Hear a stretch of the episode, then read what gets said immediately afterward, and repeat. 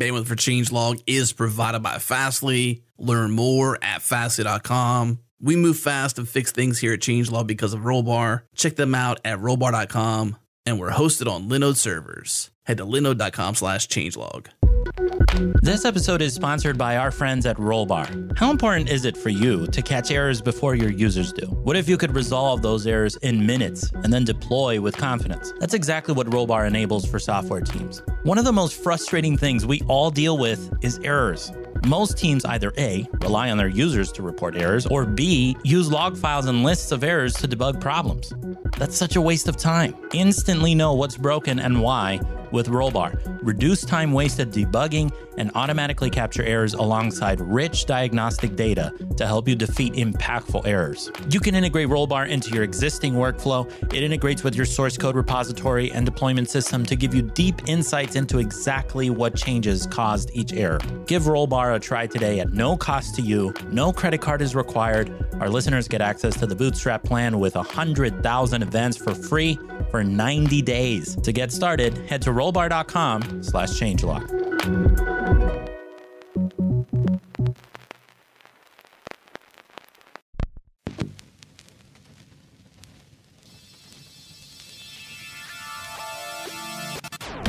Welcome to JS Party, a weekly celebration of JavaScript in the web. Tune in live on Thursdays at 1 p.m. U.S. Eastern at changelog.com slash live. Join the community and Slack with us in real time during the shows at the changelog.com slash community. Follow us on Twitter. We're at JS Party FM. And now on to the show.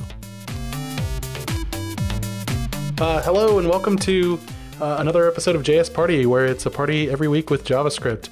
Uh, I'll be your host today, Nick Nisi, and I'm joined with my fellow panelist, Suz Hinton. Hey, Suz.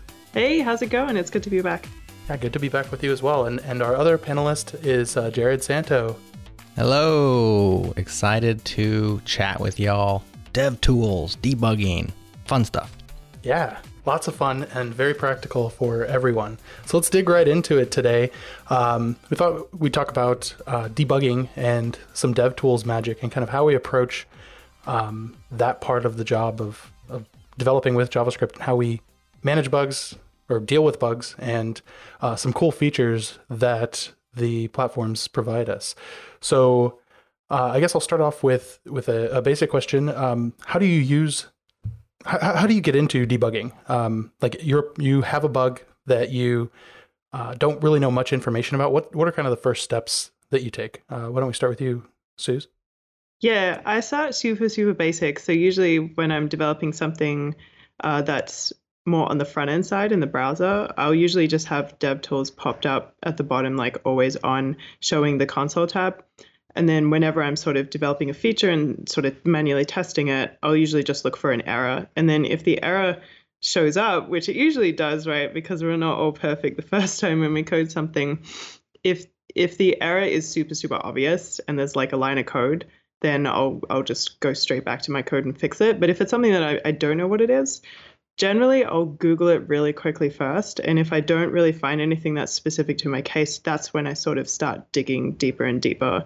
And so what I love about the DevTools in every single browser that I've worked with is that it gives you the line number. You can generally click on the error and it will take you to that source code. And then that's where I'll set a breakpoint and start stepping through you know refresh the page and start stepping through so mine definitely starts super high level because i find that even though um, being able to kind of pause your page execution and step through those um, those parts of your code that's very time consuming and sometimes it's super not necessary if it's a really really simple problem. So that's kind of how i start like super high level and sort of go deeper from there.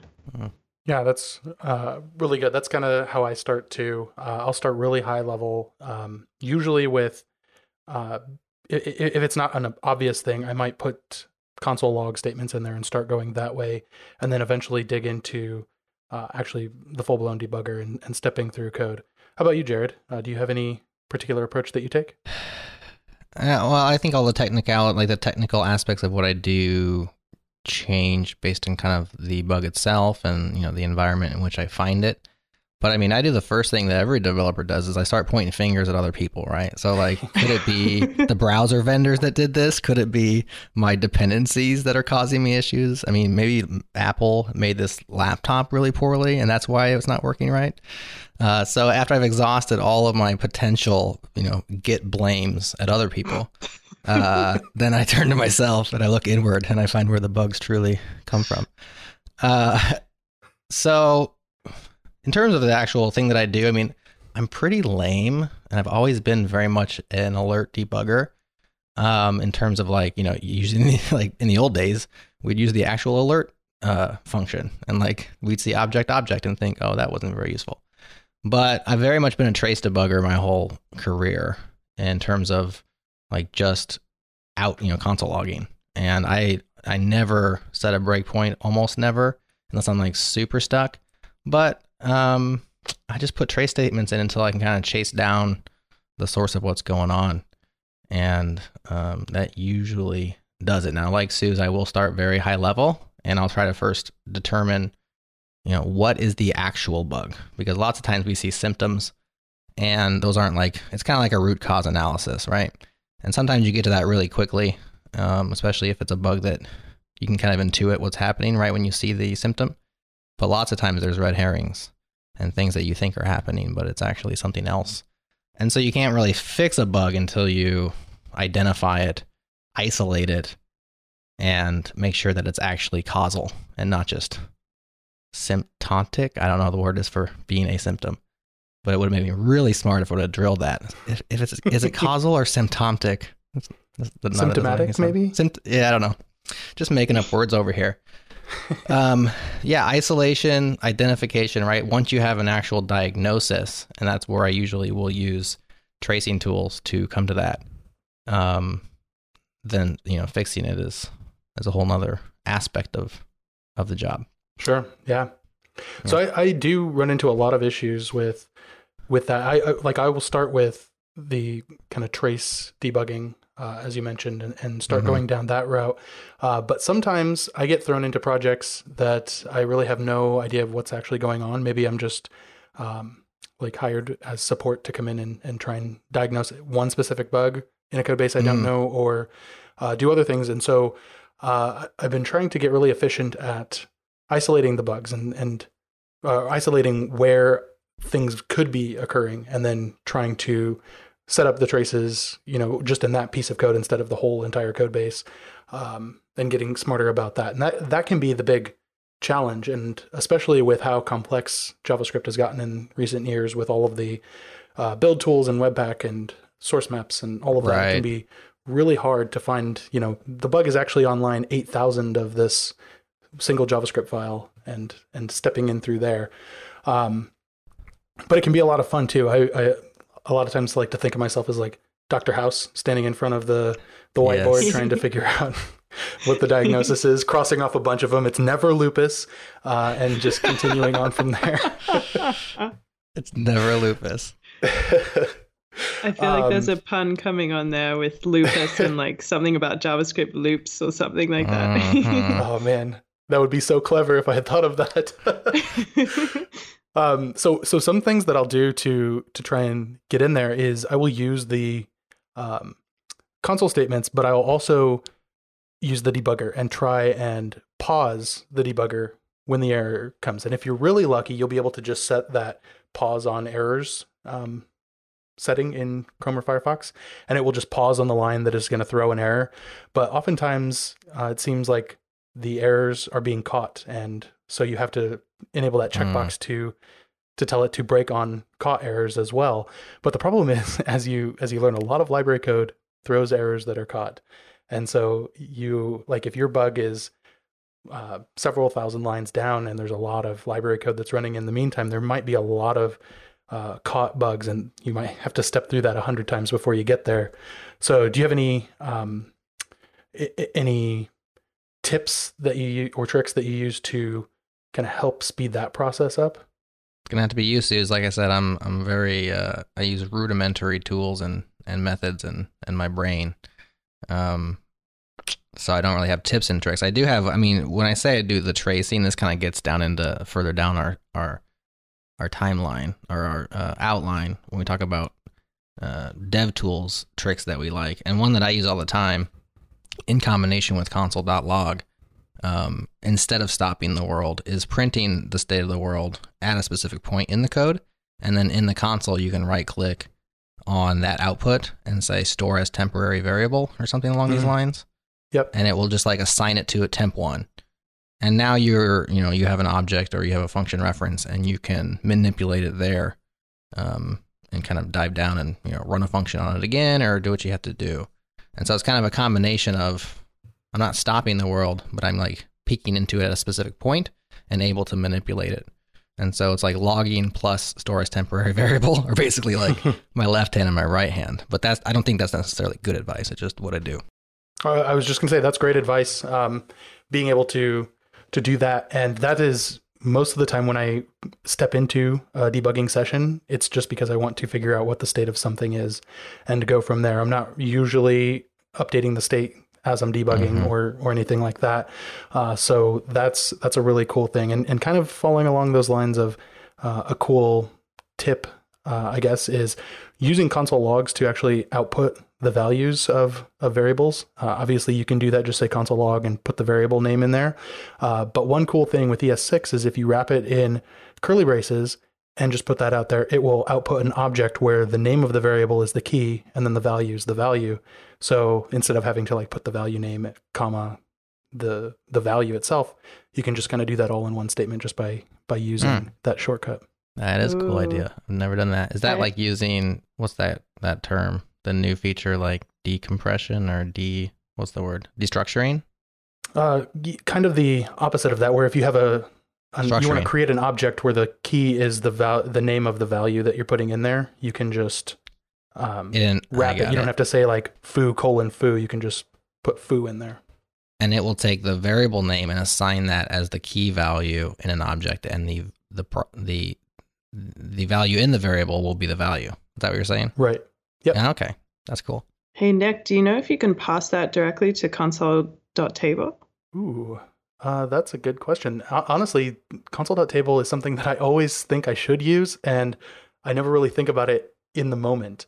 Uh, but every time I see an example of it, I'm like, wow, that's so cool. yeah it makes good for animated gifs and images on twitter but I've every time I try to use it, like the the data is not in the format that table would make it make sense, and it ends up being like munged. And then I was like, why am I doing this when I could just console log it? Yeah, that's that's a a, a cool thing. There's also a uh, a really cool um, feature of I think just Chrome DevTools specifically, but in the same way that Chrome uh, like console.table allows you to um, see like a, a tabular uh, display of the data, so you see columns and rows showing all of that, so it's easier to consume. You can actually create those ki- uh, those types of logging for the the um, console in Chrome yourself. And so uh, I'll, I'll add an, a link to the show notes. But one example I've seen is um, being able to plot out uh, coordinates and then, uh, so you can say console.plot or something and, and name it yourself. And when you output that to the console, instead of just seeing like XY coordinates, you can actually like output a graph that plots those on there. Like that's just a really simple example, but you could do other things where you maybe take uh, geographic coordinates and then show a map of where that is in the console. Hmm. That's really advanced. Uh, I haven't done anything like that, but I've seen articles. Yeah, exactly. A lot of That these things are so like cool. like awesome features, but then in practical day to day, I just never even like it doesn't cross my mind to even try.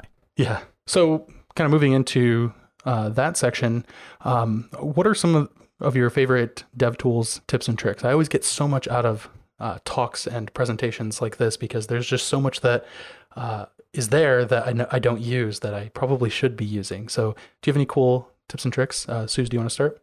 Yeah, I I really like styling console output. Like if you're not in the kind of breakpoint setting mood, and we sort of talked about how sometimes that's not always the optimal solution, and just outputting a ton of traces is is really going to answer all your questions.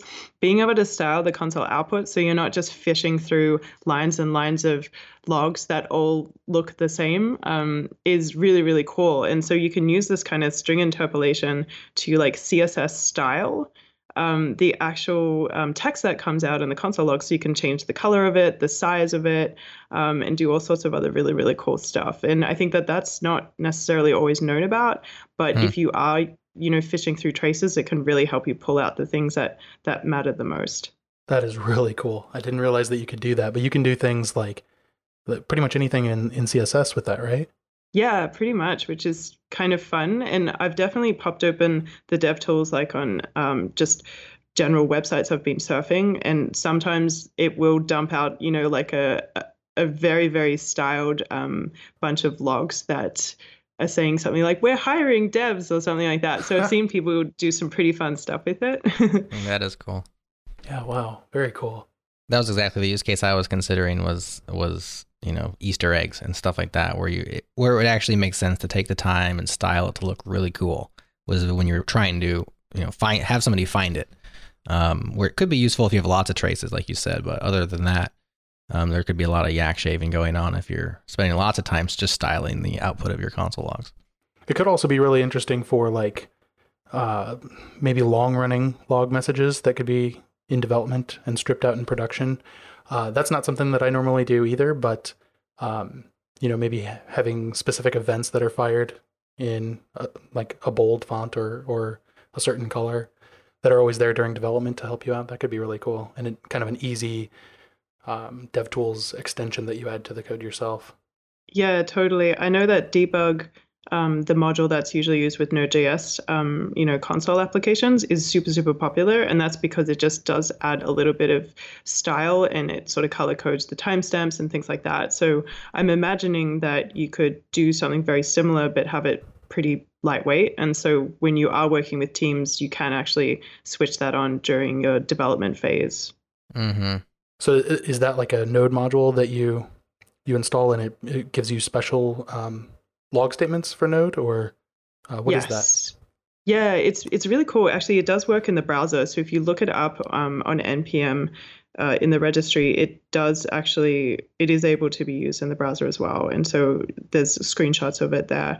But what it essentially allows you to do is instead of using console log, um, you import it and you can create these different, um, I guess, scoped or get different context debug um, logs. And so you don't just have like a generic console.log, you can have different contexts. So maybe you have some events that fire with a certain style and keyword attached to it, and then maybe um, you have a different debug context with a, you know using a different variable name to log it out, where it it you can style it differently and it's like non-event based logs for example. And i'm doing a terrible job of explaining it but what i love about the debug module is you can actually um, you know create different instances of it and then tr- style it differently depending on what you're actually logging out.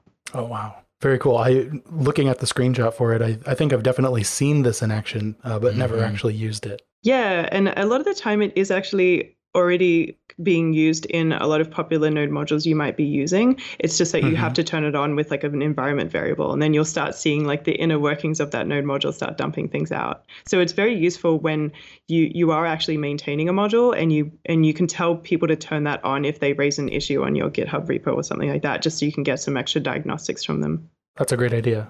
It looks looks really helpful. Yeah, I use it a lot because I, I maintain some super finicky libraries um, and I need to know the exact order that certain things are happening in. And instead of having to copy paste snips of code for people to run, it's way easier to tell them, hey, can you just turn this on and dump the actual output into, you know, a comment on on this issue. That's a great idea and probably an example of where trace tracing specifically is is quite a bit different for library authors than it is for application developers and probably even different. Uh, Nick, maybe you can speak to this with larger teams versus smaller teams, um, where uh, in every small team that I've worked on, like we use log statements to figure out a problem, and then we purge them because they're because they're noise and unnecessary in in like in code. Uh, a library author, like you said, you want all those trace statements to exist as part of the software, and maybe use all the log levels or whatever flags you need in order to you know use that for other people using your library debugging tools. That's such a great implementation of saying just run this again with this particular variable, and then you know you're you're basically doing recon without them having any effort. That's spectacular. I've also seen in large teams where there's like trace statements similar like to what I would think in a library, but they just kind of live in the code at all times and they're either commented out or they have log levels. And um, that offends my personal sensibilities. It's like, get that out of there. But I see if it's a huge app and you have these recurring problems, uh, you want to just leave leave them there. Is that something you're you see a lot, Nick? Is projects where there's like logging, uh, specifically applications where there's logging that's like integrated into the app and is always there? Yeah, definitely. Um, in some of the apps that I, I read, I don't typically add that, um, and it's stripped out at like at build time uh, as as part of the build process. But um, yeah, I've definitely seen that. Uh, like additional information about like network requests is is a big one. I think that I I can recall. Mm. So um, some some cool DevTools things that I've seen um, that are, that are really helpful. And I'll be honest, a lot of these DevTools uh, tips really seem like they would have been really amazing before we started building all of our code and um, and yeah. having complex build processes. Uh, but there are still some really good uh, tricks to do uh, with that. And one of them is black boxing. Uh, and Firefox and Chrome both support this, where you can, while you're stepping through code, uh, or you can set up a regular expression uh, in the DevTools itself, and you can say that any script that has like jQuery in its name or uh, this specific script, uh, this spe- spe- specific version of React, um, just black box that. And what that means is that when you're setting, when you're like stepping through code uh, and you're looking at the stack trace uh, in the right side, right hand side, uh, don't ever show React in that stack trace. Just assume that that code is perfect and working, even though that might not be the case. Um, just assume that that is working and that I think the pro- the bug is actually in my code. And so it will save you a lot of time not having to step through or, or look up the the stack trace through all of your library code, and you can just focus on the code that you've written uh, or a specific library that you're bringing in and using. It also will prevent it from uh, stopping on errors inside of those files that are black boxed. So it'll just kind of stick to errors that are in your code and not anywhere else. So that can really help you to cut down on the amount of information that can be thrown at you when you're in a debugging session. That's so nice.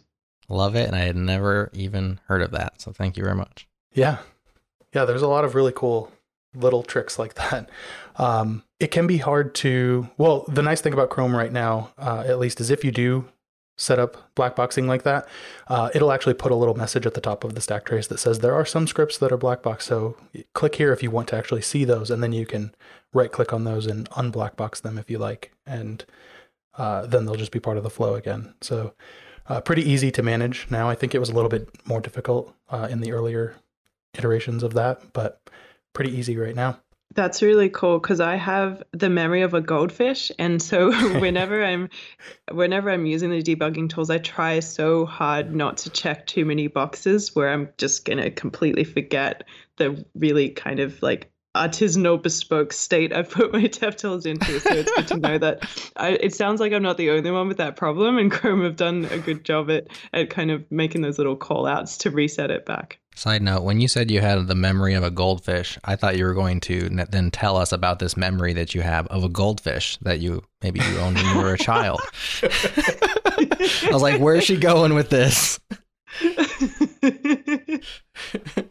Never heard that phrase before, but I like it. So, what do you have, Jerod? Uh, tell us a, a cool in terms of yeah tips and tricks. So, as I uh, confessed to earlier, I'm very much a, console.log plus right click and store as temporary variable person.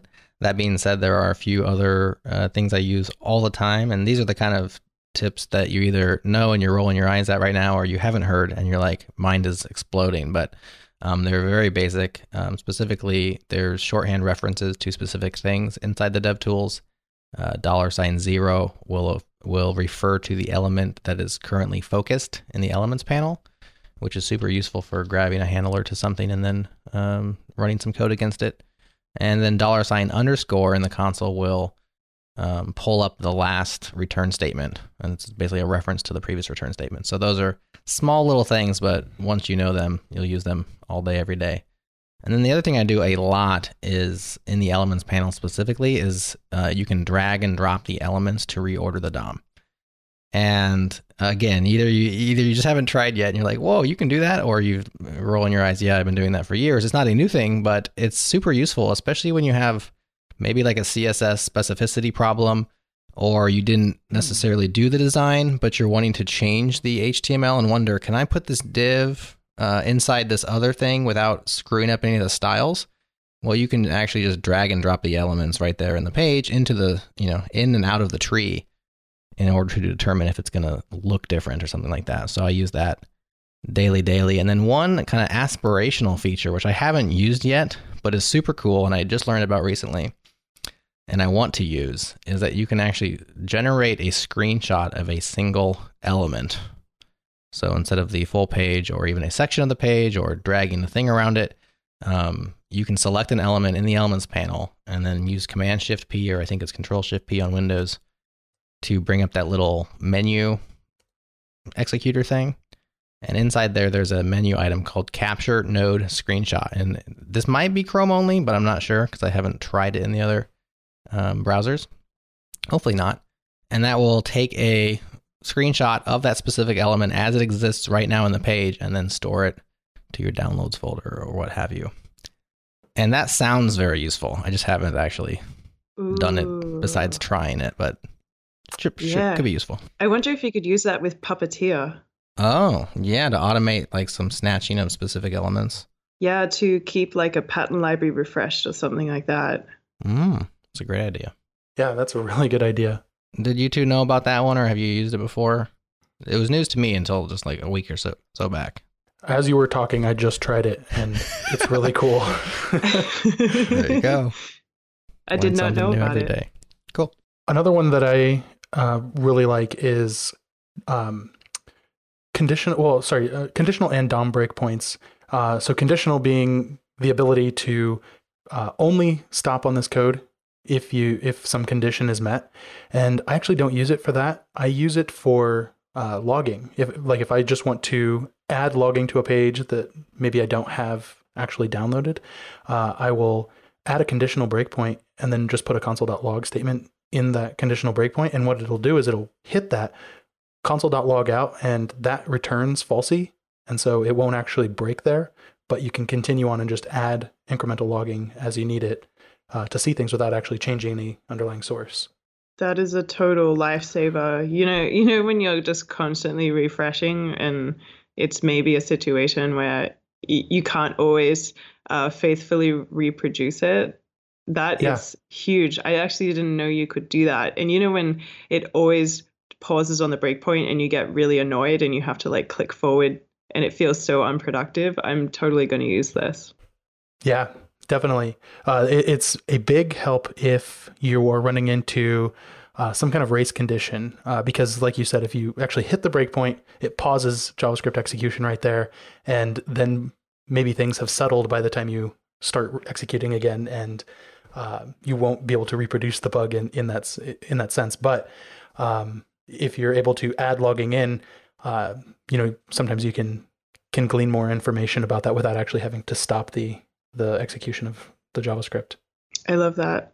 Yeah, then the other one I mentioned is uh, DOM breakpoints. And this is really cool if you have something on the page that um, is being updated, but you don't really know what part of the code is updating that. So maybe uh, it's the color of uh, a button, or it's the text inside of this div, or something like that.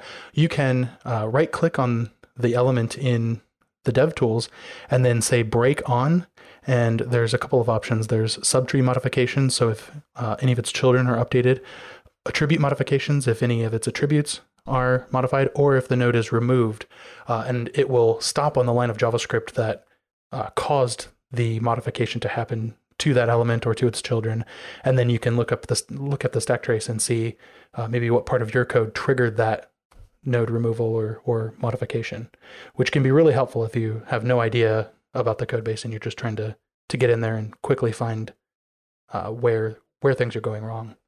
That is super cool because like what would you have to do normally to like emulate that in your debugging? Would you have to do like a mutation observer or something? Like that would be super annoying to set up. Mm. I'm I I really want to try this out as well. I I did know it existed, but I haven't had a good use case yet.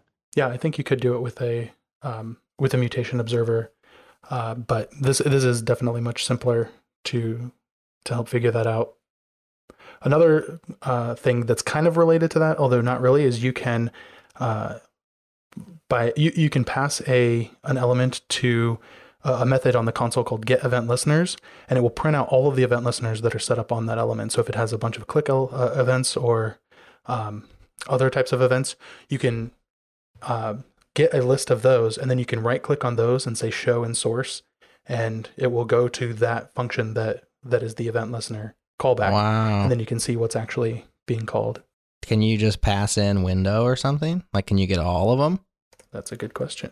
Because that would blow my mind. Because I've had that question plenty of times. Like, I want to know all of the things Yeah, that you are listening and what functions are going to. Oh, dude, you just made my day. I did not know this. I need this in my life. Yeah, so it returns an object back, and the keys are the events that are, that are being listened for. So, like, I'm just doing it on Stack Overflow right now, and there's a hash change event, key down, load, message, resize, a whole bunch. Right. Well, we can go home now. I'm happy. We, uh, we've we've accomplished what we came here to accomplish. I feel like we all learned something from each other.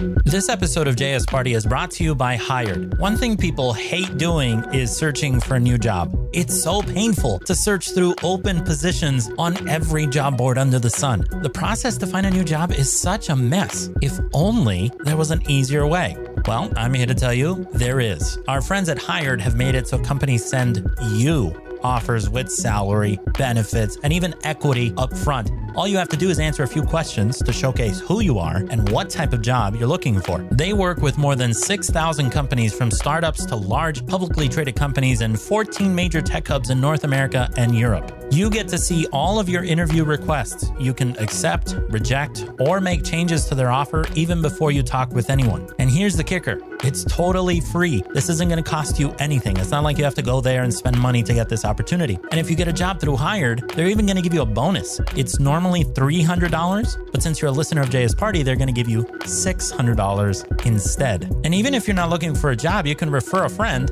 and Hired will send you a check for get this, $1,337 when they accept the job. As you can see, Hired makes it too easy. Get started at hired.com slash JS Party.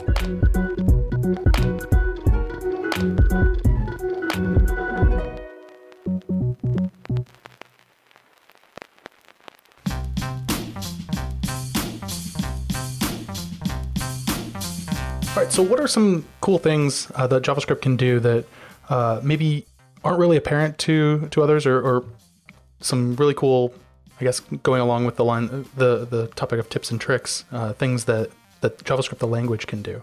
Uh, Jerod, do you want to to start off there? Sure, yeah, absolutely. And uh, this segment, I'm I've internally named JS can do that, and uh, I like that because that's how I read. If you guys have seen the VS can do that dot com website where they basically show off VS Code can do that. I guess not VS can do that, where they show off stuff that Visual Studio Code can do. Um, every time I see that, I read it can do that, and so I, every time I see it, I'm just so that's so that's uh, a side note. So, uh, what are some things that are are not apparent but you can do? So here's one that I learned relatively recently, and I think it's ES6 anyways. So it wouldn't have helped to know it previous to that.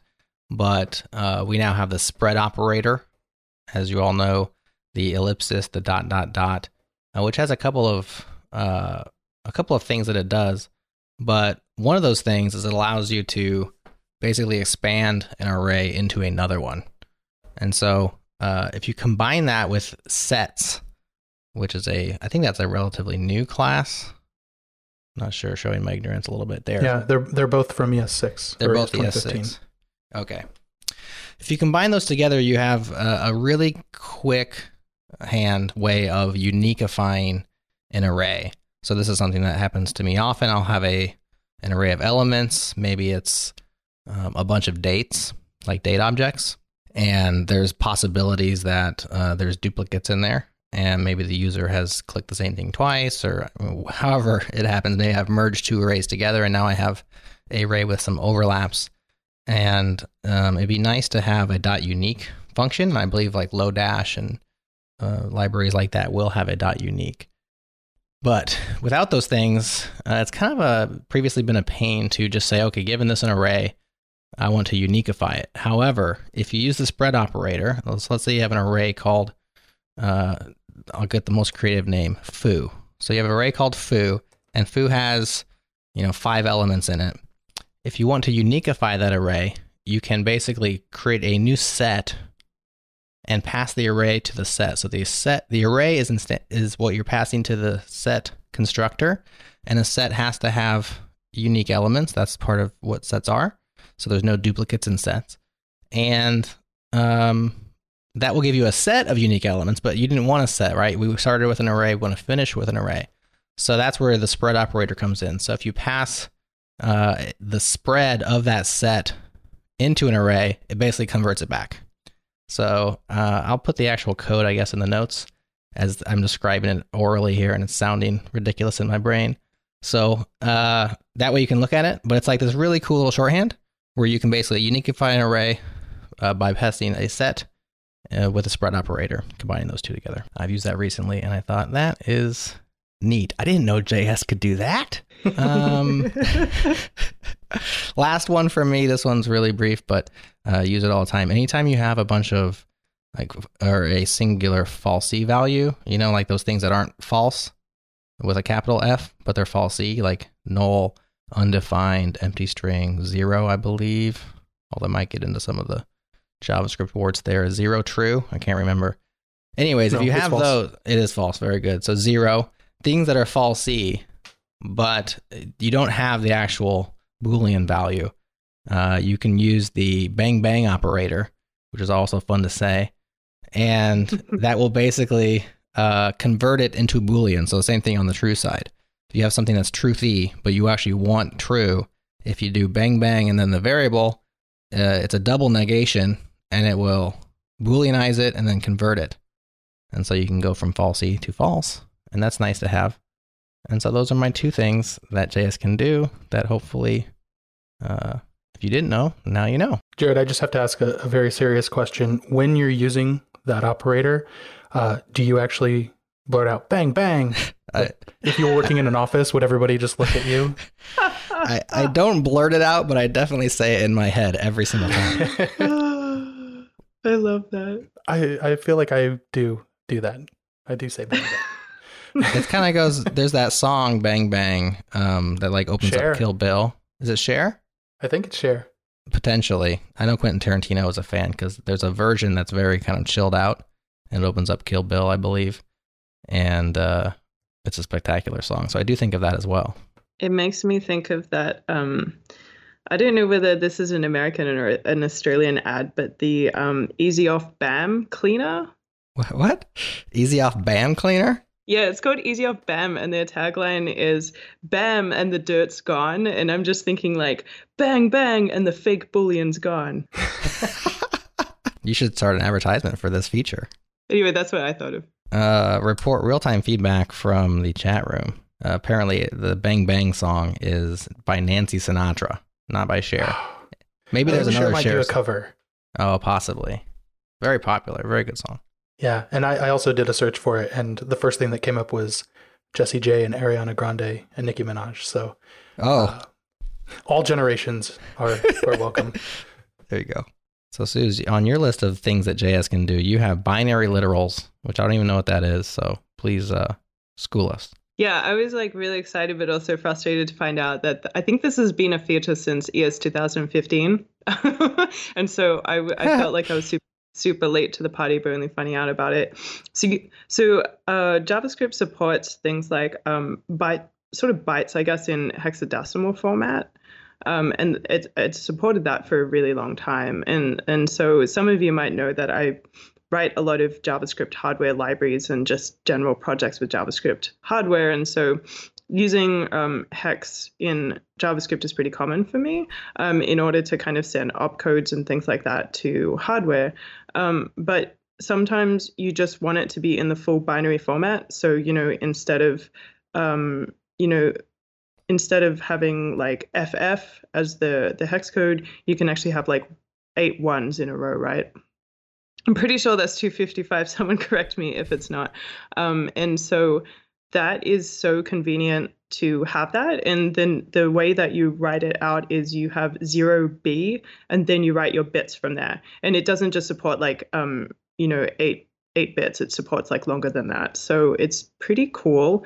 Um, I really needed it recently when I was uh, working on a steganography project where I was trying to encode messages in images and then I was trying to then decode the message back out of the images. And because you're working with like a bit at a time, um, using hexadecimals is actually really frustrating and and having to you you kind of have to write the bits out in string format and then somehow figure out like a function to then convert that properly back into a hex code. And so that's now unnecessary and I wish I'd known about it earlier.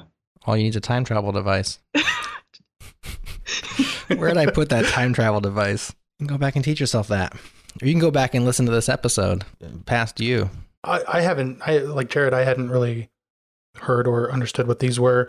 Uh, but is this like specifically like being able to write like, um, if you wanted to write like 255 in binary, you could do 0B and then eight ones? Is that what you're talking about? Yes, exactly. Rather than having to do like 0xFF, and then that's really the only sort of, I guess, like that's the closest you can get to actually representing something that you can manipulate with bit shifting and things like that. Oh, very cool.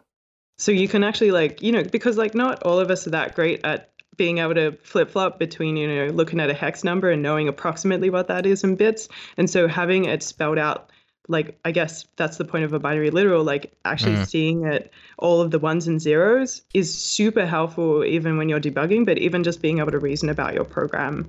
Um, because especially when you're doing bit masks and things like that, you don't have to wonder what exactly was that bit mask that I'm using. You can literally see them all laid out, you know, next to each other, which is kind of amazing. Interesting. Yeah, that would be really helpful. Fun side note, uh, I think one of the very first things that kind of got me into programming was a book on steganography that I got when I was in high school. And yeah, it's just a really cool field. Yeah, I I just feel like I was it when I was a kid. I was really into like um, cryptography and things like that, um, and ciphers and all that kind of stuff. So I got really excited just because I had books similar to that, but not steganography ones. And so steganography kind of makes me feel nostalgic about, you know, hiding data and encoding it and things like that. Yeah. I just think it would be so fun to do like ultimate Easter eggs with stuff like that, like hiding things. I don't know. but speaking of uh, bitwise operations, um, one of the the cool JS can do that uh, tricks that I had involved. No, you said it wrong. The, you said it wrong. JS can do that. There you go. uh, one of my um, cool tips, I guess, is uh, using the bitwise operator, which is the the tilde symbol on your on your keyboard, um, and specifically using that with uh, something like index of to uh, basically convert that to uh, a ah. a uh, truthy falsy value for finding something in an array because like if you used index of and the thing that you're looking for is the at index 0 in the array right. well that would return falsy but the I don't fully understand what it does but the bitwise operator um, shifts that so that uh, it would actually be 1 and the negative 1 uh, that would be returned if nothing was found will be shifted into zero, so that will return falsy. Um, it's not something that I typically use a lot unless I'm just like quickly trying to do something, uh, like a quick example, because it's not the most um, accessible code in terms yeah, of obscure. Yeah, but it's a, a cool quick trick. But we also have better APIs in ES 2015 to handle that. There's a find method uh, that you can use on arrays to return, or a find index uh, that will allow you to uh, run a function, and if it returns true at any point, then that means that whatever exists in the array, and you don't have to specifically be looking for the index and then figuring out if it's not negative one. Right. Totally. I see the tilde used in a very similar fashion when working with hardware, where we don't have those nice APIs, and a lot of the time what you have is C. And so it is really, really a nice trick to get stuff into like a zero or one or you know just trying to be able to treat it as a, a true bool which is really cool. So could you the, bang uh, bang tell bang bang bitwise index of? Would that work? Oh man. Yeah and that would return true or false. Wow. Um, the other cool trick uh, that that also kind of came out of ES 2015 is uh, the um, destructuring. So specifically array destructuring in this example, where you can say like const a uh, BC inside of square brackets equals this array, and it will take the first three values from that array and put those into those variables. So then you can access them just through those variables. And that's really helpful for avoiding having to say, like, oh, you know, this array sub zero is this, and this array sub one is this, and having that all over it kind of lets you better name the variables and use those names throughout so that your code is more legible. And one really cool trick that you can do with that is uh, combine that with like regular expression um, methods in JavaScript. Uh, so one example is the match string um, method. So on a string, there's a match function. You can call that and pass in a regular expression to it. And inside of that regular expression, you can have captures, so the the parentheses, and then what you what gets returned from there is an array that contains uh, everything that was captured. So the everything that was captured from the regular expression is the first thing in the array, and then each of the little sub captures within there uh, will be the next items in the array. So at sub one, it'll be the first thing. Two uh, will be the next thing, and so on. And so you can use that destructuring to name those variables. So one example that um, uh, I kind of think of is the ability to, like, for example, get the month, day, and year from a date string. So if you had 2018 06 14, you could match those, like match the first four numbers to this variable. So capture that, the next two as the month, capture that, and the next two uh, in between the dashes as um, the day. And you can actually, if you want to skip the the first value in the array or skip the first n number of values, you can just put commas inside of that destructuring. So it will just skip that and give you the next item in there. So you can say, for example, uh, const and then open square brackets, comma, year, month, day, close the square bracket, and then call that function. And you'll get back three variables the year, the month, and the day that just match exactly what those are. So it's a pretty cool way to use those um, and make your code more accessible um, just by making it easier to read. Mm, that's a spectacular feature. Now, what would happen in the case of a non-match or maybe a partial match? In this case, would you have undefineds in those variables, or what would they end up as? Uh, yeah, I think you would have uh, undefineds in there. Um, real-time feedback. As he pops open his console and executes it. or you would end up with like, you know, if I'm just thinking like stuff could end up like in a different order even. Yeah. So like if you have something that's not as concrete about matching, like it's like, oh, it could be this or maybe this, then stuff could get moved around. So, you know, one entry might not be what you're expecting just because you got less results back or something like that. Yeah, exactly. So there could be some potential potholes in in here. Um I would think in I lots love of cases it is. you might want to. Yeah, absolutely. I think the a match, a non-match, you might actually want to raise, or you know, follow a different code path altogether if you can't get that to hit. But that'd be kind of be up to the circumstance. Did you get our real-time follow-up? Did you try it? Yeah. Yep. Uh, you just get undefined back. Okay. Pretty easy to check for. That's cool. The the the little uh the commas, like the pre-leading commas when you don't want variables there is a little bit esoteric. I prefer it to be more explicit and maybe like uh, I've seen other languages where it'll be like you'd prefix it with an underscore and say like or have it say unused or something. And Oh, that yeah. would indicate that there that you expect a thing there. Because when I first see this comma, and we'll put this little snippet in the notes as well, so y'all can look at it. But when I see that comma, I think it was accident. Like I was even going to ask you, do you have a you have a typo there? So it's just a little bit uh, esoteric, but super handy. Yeah, I agree with that. the The benefit of, of that is it's not creating the variable, uh, and especially if you're using something like const, you're not locking that variable in the scope to be that value. Uh, so there, there's one nice caveat to it, but uh, you're right. It does look a little bit like a syntax error when you first look at it.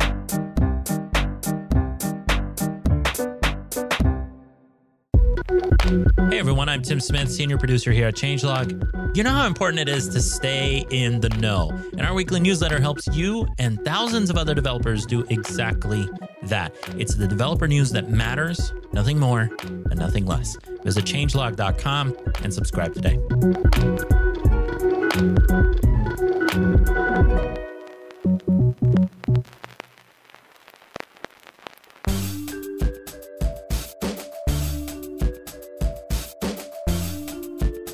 All right, so let's talk about uh, clean Git history. Now, this is an article uh, that the changelog.com actually posted.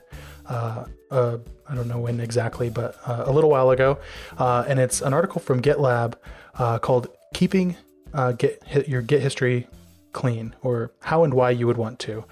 And uh, I thought it'd be an interesting topic to to go over. While it's not JavaScript specific, it is something that we all typically have to work with, uh, especially if we're dealing with Git, which seems like everyone is at this point. So um, I thought we'd jump right into it and talk about um, what the article is is trying to convey and some of the the useful scenarios and maybe some opinions. When I brought this up, Jerod kind of mentioned that this is the ultimate. Um, uh, what did you say? The ultimate, The biggest Ah. bike shed. The biggest bike shed. Yeah. You Uh, got all the and- colors. yeah, and that that's something that I, I really feel like um, I, I really feel when I'm bringing up issues with like Git history, and you know, trying not to complain too much about it because maybe it doesn't matter, but to me it does. Um, and so, yeah, uh, the first thing in this article um, really kind of talks about uh, why meaningful history is important, and they had a few examples, but I didn't really think that they they gave much of a Yeah. o- of a reason why it's meaningful to have a, a clean history. Uh, but from that, uh, they they just put kind of understanding the flow of change on a project and being able to quickly find where bugs were introduced. Um, Jerod or Suz, do you have any any um, pros or cons or or yays or nays as to why you might prefer a clean Git history or whether you don't care at all? I definitely am in favor of having a good, clean Git history um, in almost all cases. And so I will admit that when I'm doing working on a dumb project that I don't intend on either sharing publicly or having anyone else work on it, I tend to kind of um, I tend to just you know have silly cathartic you know git messages that are silly and that's just my way of rebelling because you know I do care so much about it when I'm actually Mhm. working with people.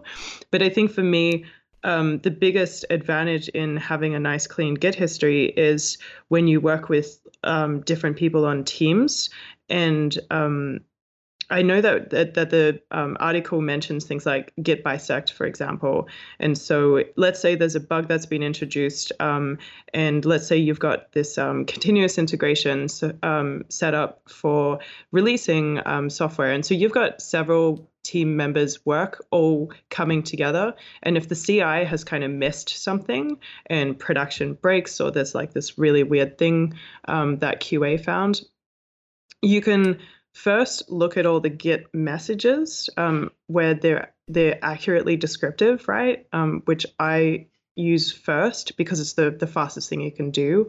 And so going burning down the list of stuff that actually went into that release is really really useful. So you can actually kind of see maybe there's keywords in that git commit message that kind of points at a specific feature and that feature might be the thing that has the bug in it. So i really appreciate having descriptive um, but succinct git messages um, on commits.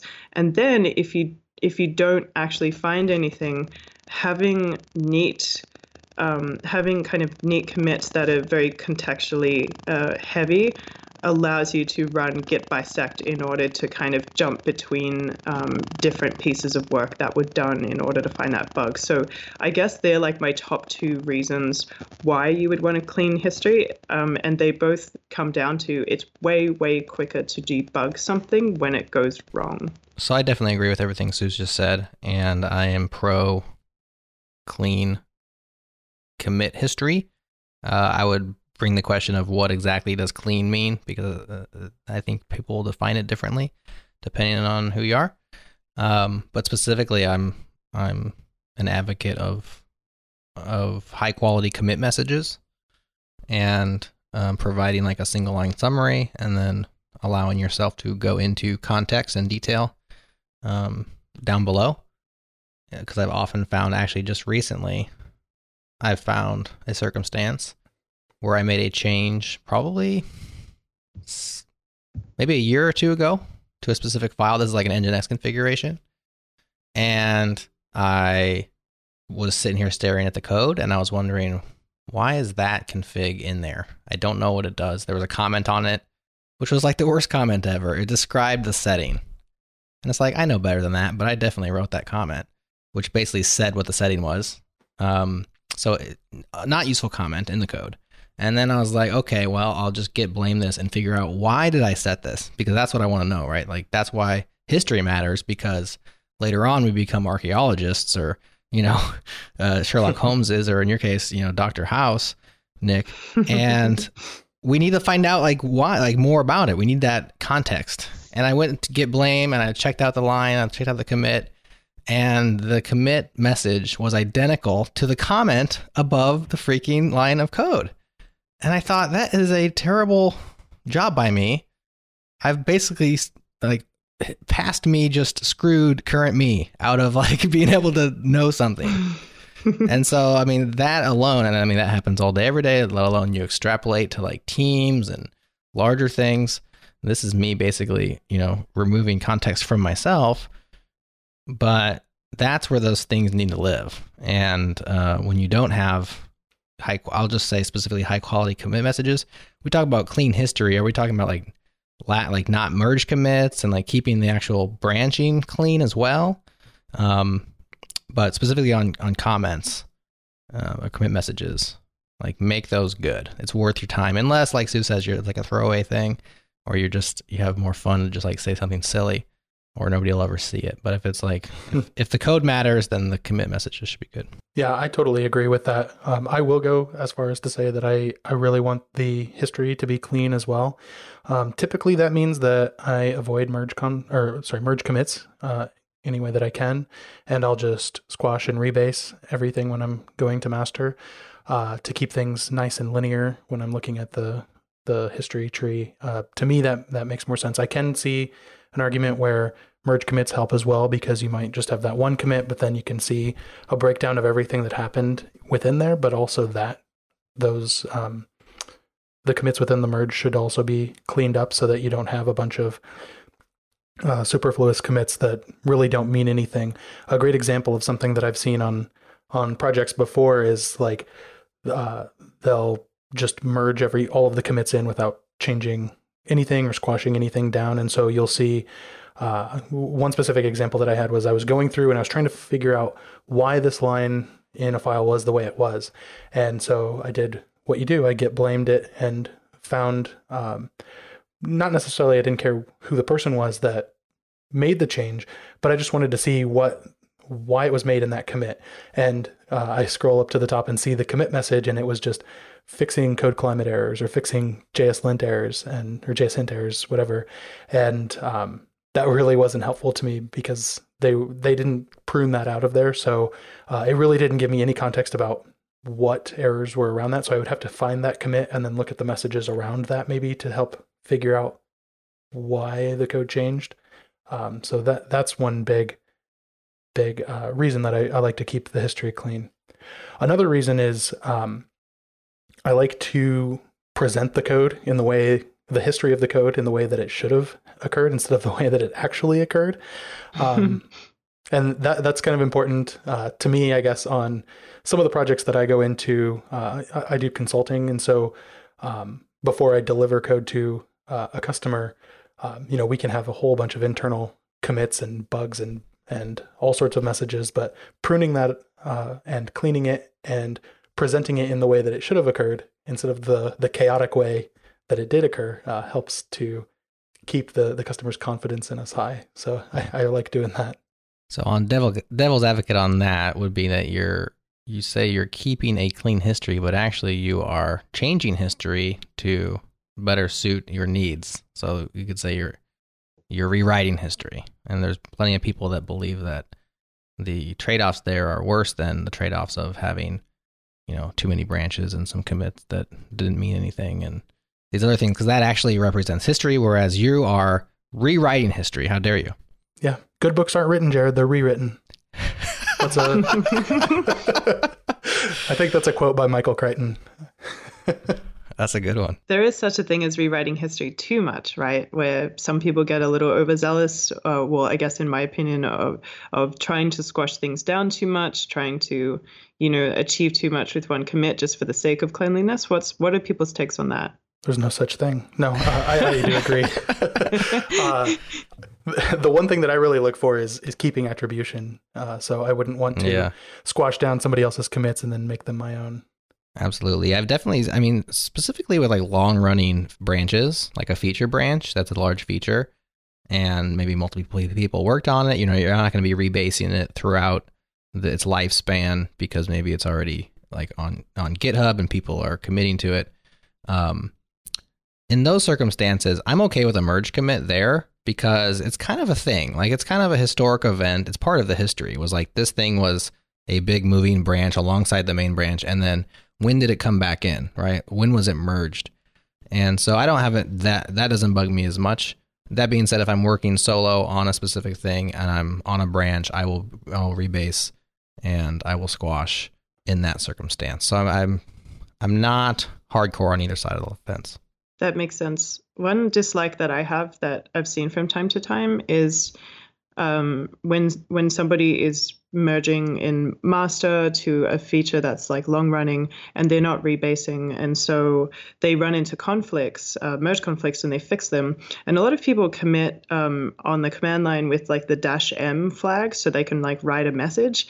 And sometimes they'll forget that by default you know merging something in and when you have conflicts and then um, fix them and commit it it will still append the normal you know um, merge commit message. And some people accidentally overwrite that and they'll just write something like um, fixing merge conflicts and then you completely lose context of what happened and sometimes it just makes it look more convoluted um, and that for some reason kind of um, annoys me when you when you lose that merge commit in the first place because it's really sometimes only useful for showing the history of when somebody actually put um, master back in and, and brought it up to speed. Yeah, definitely. And and on the the topic of kind of longer running feature branches, I think that that's um, one area that that's difficult to keep the history clean uh, because you con- constantly want to be um, bringing in like updates. If you need updates from like master uh, to work in that longer running feature branch, uh, that can be difficult, and you you can resort to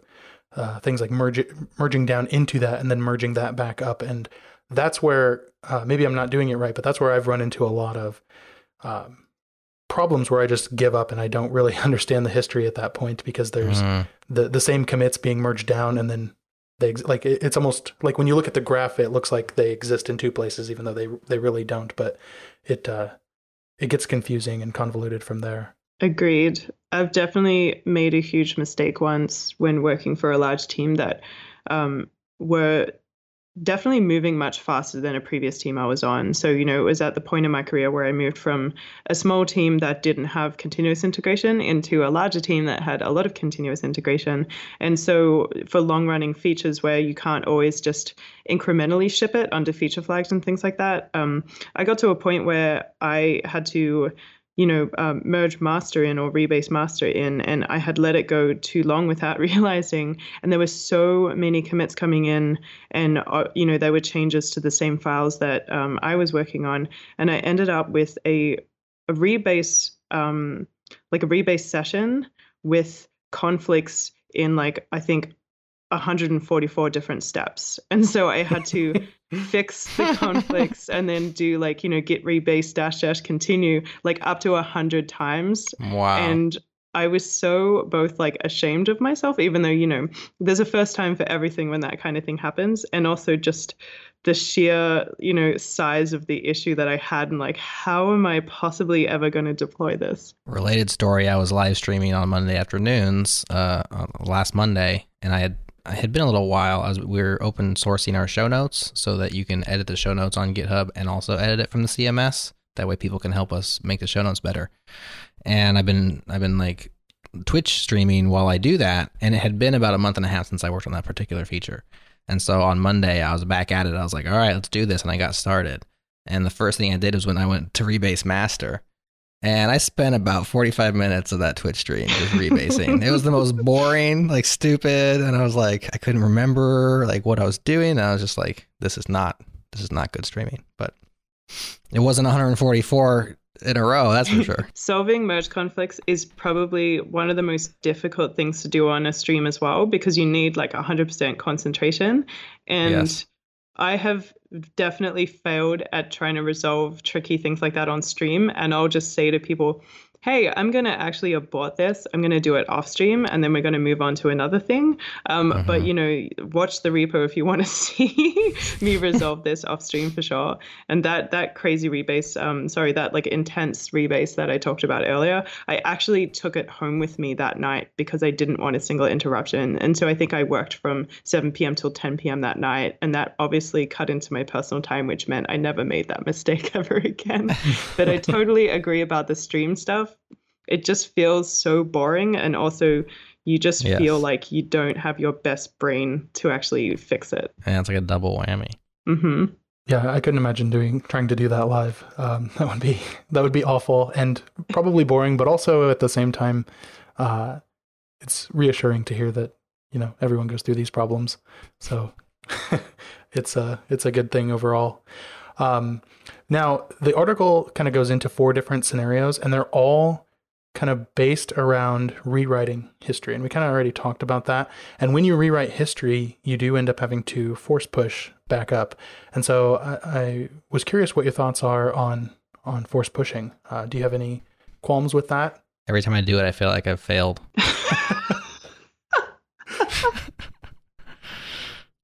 that being said, I do it all the time. Not all the time, but yeah, I mean, you're not supposed to do it, right? It messes up everybody else. But I've I've you, lost work as a result because somebody else did that and yeah. had mm. no option but to redo that work. You know, I came in in the morning oh. after you know working on something the night before, and I came in and I I pulled everything down, and you don't there's no way to really see that coming right it's just a routine fetch and merge or a routine pull and I realized that all of my work was gone because a colleague had set up their they didn't like merge com, uh, uh commits, so they set up their git config to just do a rebase, and mm-hmm. somehow that had erased the stuff that I'd pulled up. So because um, they they thought that they had to do dash f if you ever like rebase on master. So mm-hmm. Something happened and they ended up just force pushing up and it just totally erased my stuff. And so usually I have the motto of if you're working by yourself, and you're force pushing because you know you're trying to hide embarrassing mistakes that you made on your own personal GitHub repo, that's okay. Um, but if you're working with teams, um, there's almost no reason to really take that risk. So I'm going to get controversial here. Adam in the chat room is also saying that. Uh, if you're if you ever have to force push, you're doing it wrong. I take pride in my force pushing. I'm going to be honest. Uh, uh, in keeping in keeping with the the spirits of um, the history that should have happened instead of what did happen. Uh, and the scenarios that this article kind of goes through, it goes through changing the most recent commit, changing a specific commit, um, adding, removing, or combining commits, so uh, interactive rebasing, and then a complete fresh start.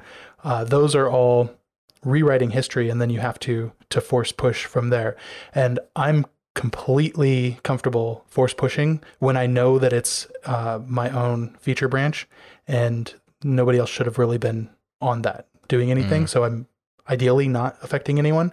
Uh, GitHub does actually let you specify like you can never not push force push to master, so it will fail that for you, uh, and that's a good thing to set. I, I would never do it on master except for when I did it a week ago, um, and that was to remove sensitive information. Uh, but ideally, I, I did communicate with my whole other team of one other person and let him know. So it wasn't a big deal. That's the other thing. Communication is is very important with that. Um, but I I think that uh, amending commits is something that I do quite often, and then I'll just force push that.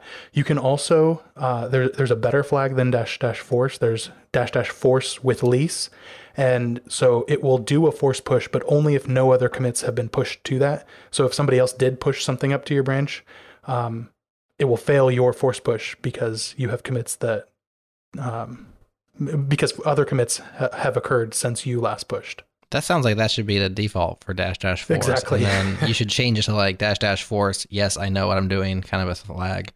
If you're gonna do the other one, you know, Yeah. force with lease. I mean, who comes up with these these command these flags? Like Yeah. like L E A S E. Like you have a lease on an apartment. yep. All right, no comment. I don't. I, I'm very comfortable with with that, and that's uh, kind of how I how I help to maintain a clean Git history.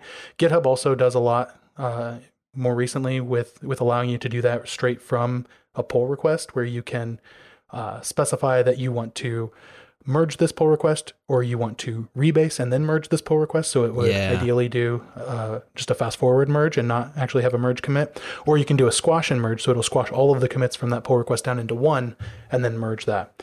And that's pretty cool because when it's tied to a pull request like that um, git's also keeping track of that branch. So you can restore that branch if you need to later on Mm-hmm. uh, which is really helpful for later debugging but that's a, a github specific feature I'll tell you another reason why that's cool is because you don't have to know all of the intricacies of how to do it from the command line stuff. Like, I'm I'm a command line user, have been my, my entire career. I've been using Git for a decade. I cannot remember how. I if you told me to squash these and rebase or something from the command line, I would be in the Git man pages for like 15 minutes getting it right. I think that's awesome because that brings that feature, which is very nice for when you want to use it. You know, behind a big green button, and that's spectacular. All right, thank you for tuning in to JS Party this week. Tune in live on Thursdays at 1 p.m. U.S. Eastern at changelog.com slash live. Join the community and Slack with us in real time during the shows. Head to changelog.com slash community. And do us a favor, share this show with a friend, rate us an Apple podcast, go into Overcast and favorite it. And thank you to Fastly, our bandwidth partner. Head to fastly.com to learn more. And we move fast to fix things around here at Changelog because of Rollbar. Check them out at rollbar.com. We're hosted on Linode Cloud servers. Head to linode.com slash changelog. Check them out and support this show. Our music is produced by Breakmaster Cylinder, and you can find more shows just like this at changelog.com. Thanks for tuning in. We'll see you next week.